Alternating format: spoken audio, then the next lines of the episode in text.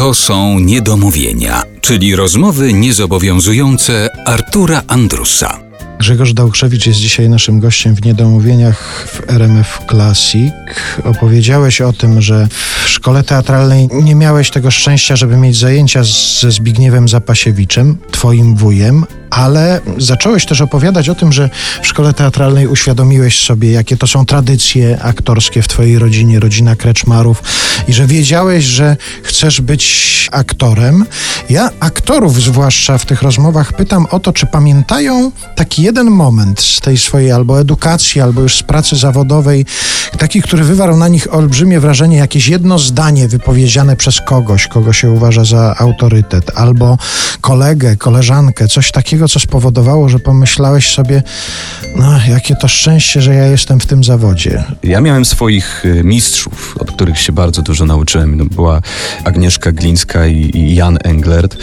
Pamiętam, jak Jan Englert y, powiedział kiedyś, że ja jestem szlachetnie nic nie robiący.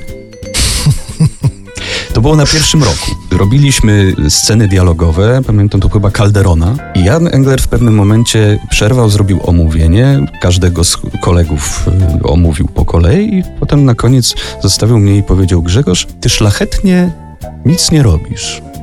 To była dla mnie bardzo cenna uwaga, bo rzeczywiście jest coś takiego, że aktor, który jest wysoki, postawny, ma często takie poczucie, że stoi, jest nieskoordynowany w tym ciele i tak stoi i tylko operuje głosem i jest tak miło. I to była dla mnie chyba najcenniejsza uwaga, bo powiedział wtedy nasz szanowny profesor, że aktor jak jest yy, niewysoki, musi być jak ratlerek, musi biegać, szczekać, musi być głośny, żeby go zauważono. Natomiast wysoki aktor to taki owczarek alzacki, który właściwie niewiele musi, ale też nie może o tym zapominać, że jednak jest aktorem i też musi czasami dać głos. A proszę bardzo, to jeszcze tego wątku wzrostu aktora, wzrostu aktora i wpływu tego wzrostu na to, co robi i jaki jest na scenie, to nie było. Ty często mówisz o tym, że masz głód teatru. Czy ty idąc do szkoły teatralnej od razu myślałeś o tym zawodzie właśnie w kontekście teatru? Bo wydaje mi się, nie jestem tego pewien, ale wydaje mi się, że duża część młodych ludzi startujących do szkoły teatralnej jednak myśli o karierze filmowej, serialowej może, no bo to daje popularność. Daje, daje.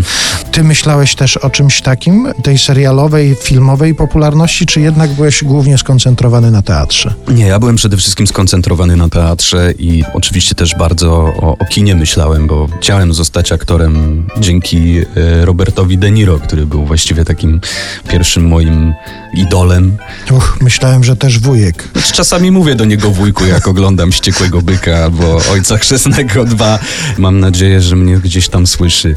Więc to kino też mi się gdzieś zawsze marzyło, ale nie, jednak zawsze to był teatr, ale, ale tak jakoś mi się potoczyło póki co zawodowo w życiu, że, że też i ten serial mnie lubi i mnie chce. Ale wracając jeszcze do tego wątku teatru, czy w twoim pokoleniu, wśród twoich kolegów, przyjaciół z roku, jeszcze coś takiego jak etat w teatrze, to jest w ogóle rzecz, którą bierzecie pod uwagę, czy raczej tak się podchodzi do tego zawodu, że teatr dobrze, ale nie wiązać się z jednym miejscem?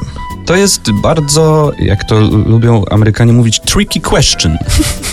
to jest y, tricky question, dlatego że wydaje mi się, że w dzisiejszych czasach wiązanie się z jednym teatrem na stałe i bycie aktorem na etacie wiąże się z pewnymi ograniczeniami. Mam jakieś takie poczucie, że że dużo możemy tracić, y, że możemy być w takiej sytuacji, w której nagle przychodzi ta okazja, gdzie dostajesz propozycję na przykład wielkiej roli filmowej, a tu masz zobowiązania w teatrze i dyrektor powie ci, że, że nie że nie możesz, dlatego że jesteś tutaj na etacie i twoim priorytetem jest teatr. Tak było z tobą w przypadku filmu mm, Miasto 44. Miasto 44, że ty zrezygnowałeś z etatu, żeby móc zagrać w tym filmie. Tak. Ale potem znowu gdzieś znalazłem taką informację, że chodzisz z CV po teatrach i że próbujesz się z dyrektorami teatrów spotykać. To było chwilowe chodzenie? Już to, było bardzo, to było bardzo chwilowe chodzenie. Tak, właściwie raz spróbowałem i się szybko zniechęciłem. Ja lubię troszkę też wolność i swobodę, ale też poleniuchować lubię czasami. Jak to? Szlachetnie nic nie Szlachetnie robić. nic nie robić, takie jest.